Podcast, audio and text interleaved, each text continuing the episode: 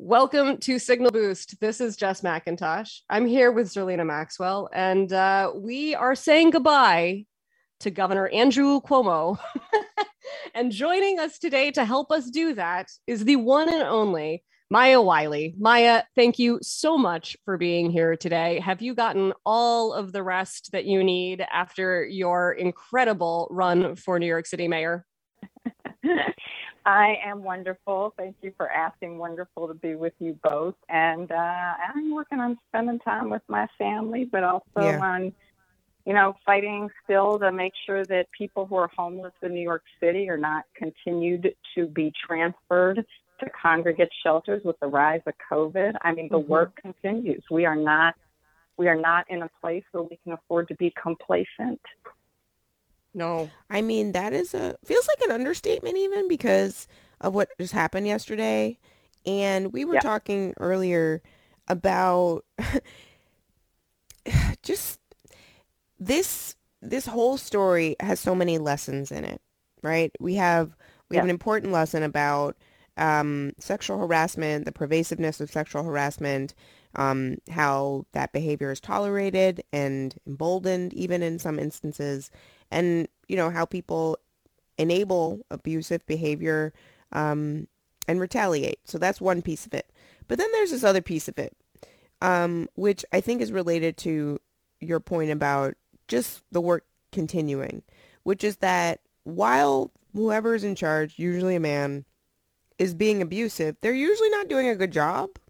They're not doing a good job at the governing part. And Jess has made this point as well. Can you just talk about that as we start this conversation about Andrew Cuomo? Because I feel like, you know, he, a year ago we were like, he's doing a great job on COVID. Mm-hmm. And I just think that we have to maybe take a second look. So um, we know that a second look is actually being taken mm-hmm. uh, in a federal investigation against the yep. way Andrew Cuomo and his administration handled nursing home data. And I think this is the connection between your points, Zerlina, because I think it's true. It's that sexual harassment is not only about uh, uh, uh, about bad governance. It's a it's abuse of power fundamentally, and it mm. is not common, in my view, for people who uh, sexually abuse other people, and I do say other people intentionally because we got to stop pretending like it's oh, it's it's a huge number of women, about 80% say they've been sexually harassed at some point in their career and in their lives. Um, but it, it, it also, people get sexually harassed across the, the gamut. But it's an abuse of power. This, the allegations against Andrew Cuomo are consistently about abuses of power and sexual harassment and sexual violence in general is fundamentally about power.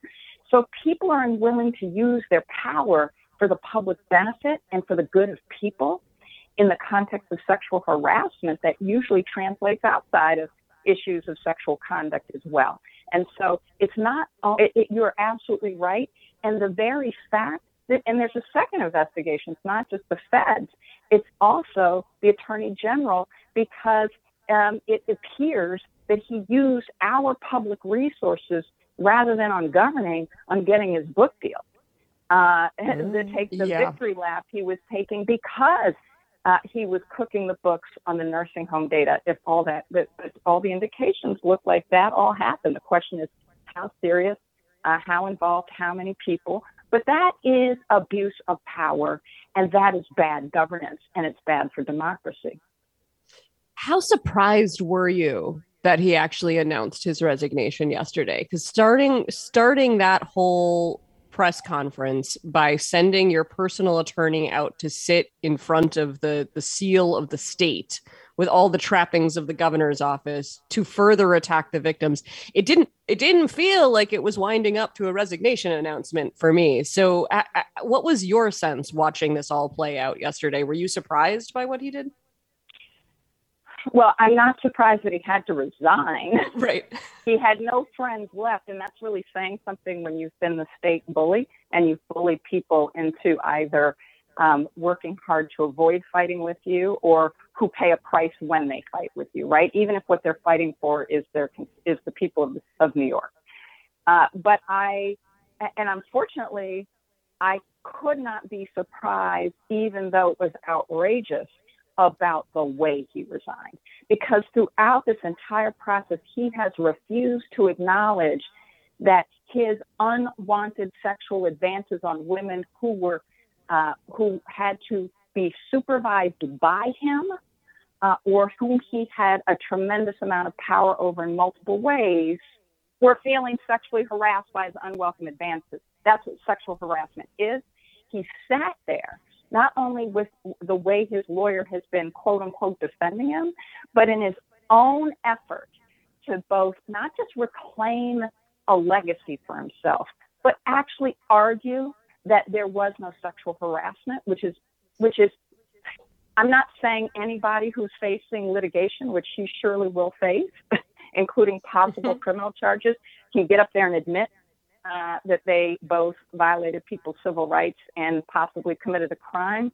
But you certainly expect more grace and contrition in some respect. And rather than that, we got people don't care about facts and you know these women just didn't understand and mm-hmm. i just lo- like to i just like to kiss them on everybody you know and and then argue that the state trooper which is one of the claims that really mm-hmm. shocked his supporters yes. right uh, and again another abuse of power because he used the power of his office to hand pick a woman according to her um, testimony to investigators in order, even though she didn't have the requisite number of years on the force for the job, so that he could touch on her without her consent.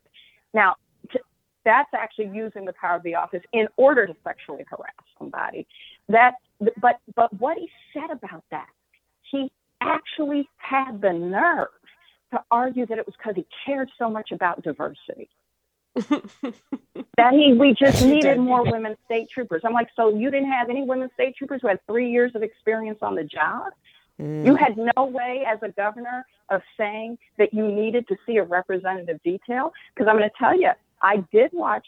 Uh, uh, to to Mayor Bill De Blasio's credit, I heard him and watched him demand more people of color and more women on his detail. Uh, he didn't do it by going out and handpicking them. So right. I, I just want to say, like, that was the most disgusting display was. of arrogance and disregard for other human beings and for the power of the office. And it made very clear what he has always made clear that it's about Andrew Cuomo. Yeah. I mean, it's yeah. such a good point about a- abuse of power and using the power of the office to abuse because I think that that's a point we don't really fundamentally understand as much as we should. That when you put people who have these um, tendencies in power, they're not, I mean, it's not like they're just going to yell at people because they can. They're going to do even worse using the levers of power. Um, and I think that that's something that we need to, I don't know, get a more intimate understanding of because it seems to me that there there was more than one person in power behaving in this manner. Uh, we we should get to work and be able to identify it. One other question I had as well is, you know, what are the what are the policies that need to be in place so that these folks who have experienced this in the workplace have more options? It doesn't seem to me. I know this is the governor, but it also feels like these women had no recourse whatsoever. You know, this is the issue about power and the power of public office because remember, we've strengthened the sexual harassment laws on the books in New York State. In fact, it was one of the things that Andrew Cuomo took a victory lap on and took a victory lap on it um, at a time when he was engaging in sexual harassment. And the issue was women not feeling vulnerable if they came forward. And this is the problem with retaliation, right? This is what happened to Lindsey Boylan. She came forward, uh, and then there was an organized effort to uh, kill her reputation. Um, and that's what power does. It uses the, the power that it has, the power of connection, the power of money, the power of office, in this case, as well as all those other things, to say, you talk, you get destroyed.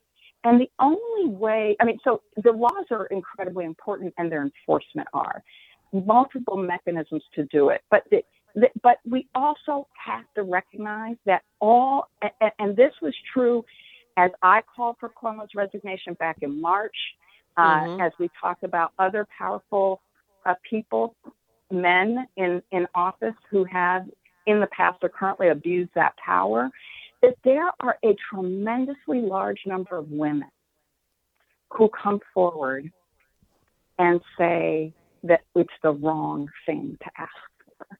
And that's devastating because unless we finally come to grips with the prevalence of sexual violence, because it's also sexual violence, right?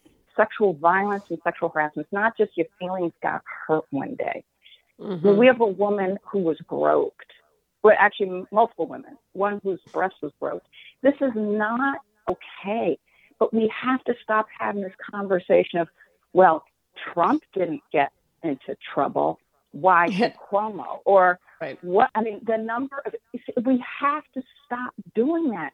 We have to recognize doesn't matter if you're a Democrat, a Republican, an independent, or, uh, or apolitical. If you engage in improper conduct, we have to be willing to call it out we have to say enough because if we're not starting to stand up literally with one another to say, look, it's prevalent, it's deep. It is not enough just to say there's law in the books. We also have to be willing to look at them. We're doing this. We have this problem on voting rights. We, you know, we have this problem on all kinds of civil rights issues, and it's just time that we actually start to shift how we see each other, how we support each other, and whether or not we're willing to acknowledge that there are people on this planet, in this country, in this state, in this city, who will in fact use their power not for the people but for themselves. Mm-hmm. And that that power includes sexual harassment and sexual violence all the time and constantly, private sector, public sector. And women, women, and this is why we celebrate the survivors because it takes incredible courage to come forward. And what you do when you come forward, it's like being any whistleblower. When you're talking about a person in power, is the powers that be will come for you, which is why it matters if the rest of us stand up or don't. So we just have to stand up when people stand up and say, something happened to me and it wasn't right. And now that we know more about that initial concerted, organized campaign to discredit Lindsey Boylan, who was the first woman to come forward publicly. It's it's hard not to imagine how this all would have unfolded if all of the names that we are now seeing as oh she drafted a letter, oh he looked at a letter, oh he passed the letter to other people to sign discrediting Lindsey Boylan. Like if all of those people had just said no, like no, I'm not going to engage in that, this might have ended much, much sooner. Like other people were in a position to check Andrew Cuomo and they didn't. Yeah, look, you are correct about the importance of everyone, including those who are in positions, uh, to to make the right call in those moments. Yeah, and I, and but this is the point about power, right? Mm-hmm. It, it is it is it is extremely important that we remember why elections matter and why principles matter uh, and why we have to draw a line at, on principle and not just say, but he's good on this or I like him on that. Um, because anyone who uh, has problems with principle uh, or who, or, but not necessarily always living up. And I think this was the complexity of Cuomo for the public. And so many people said, but he stood up for sexual harassment laws and strengthening them. Uh, and it, that that is that is also not enough. And let's talk about what he didn't do, because you know, and I'll, Andrew Hevesi, Assembly member from Queens, has been so consistently hardworking on addressing both childhood traumas uh, and addressing homelessness as a trauma for people, right? And um, and getting folks out of shelters and into homes. He's been fighting this for a long time. And he actually stood up and called Cuomo out back in 2019, 2018, around Cuomo's refusal to, to support legislative steps to get people out of homeless shelters and into homes. And one of the one of the issues was where he was getting donations from, uh, and a sister being on board of a congregate shelter. This is something that we had an assembly member raise. The blowback from any of, and this is why I want to link all these things because we tend to think about what happens to women is in some kind of vacuum, and then it becomes yes. easy to ignore whether we're important. Is these things are all connected. They are about principle. They're about what public service is and whether you stand for the principles of public service. And I think we all have to demand more from our politics, more from our politicians, and say it's not enough to point to one or two good things you did or to be able to give a good speech if you're not standing up for the principles and for the people.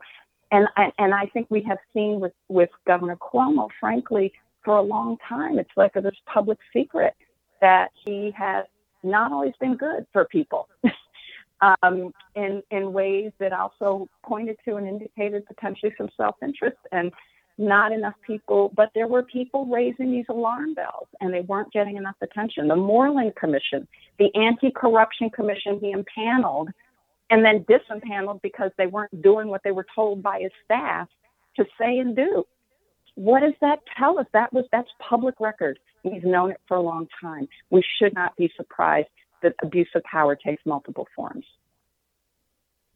no. No, that is such an important point. And and in the in the final minute that we that we have with you, we have or we will have in 14 days the first woman governor of New York State. It's not the way I think any of us would have script written it, but what does that mean to you? Does it mean d- d- just reflect on on that moment you know trying to run uh, for the first female mayor of new york city. We we, we elected another guy yet one more dude in the whole line of dudes. We've also never had a woman governor. And now in two weeks we're going to have governor kathy hochul. So what does that what does this moment mean to you? Well, look, the, the moment is an incredibly important one for recognition that we've never had it. Yeah. The issue with leadership is and always must be do we get what we need from the leader? And that includes from women. And so this is Kathy Hochul's opportunity to step out of Governor Cuomo's shadow and show whether and how she will be different.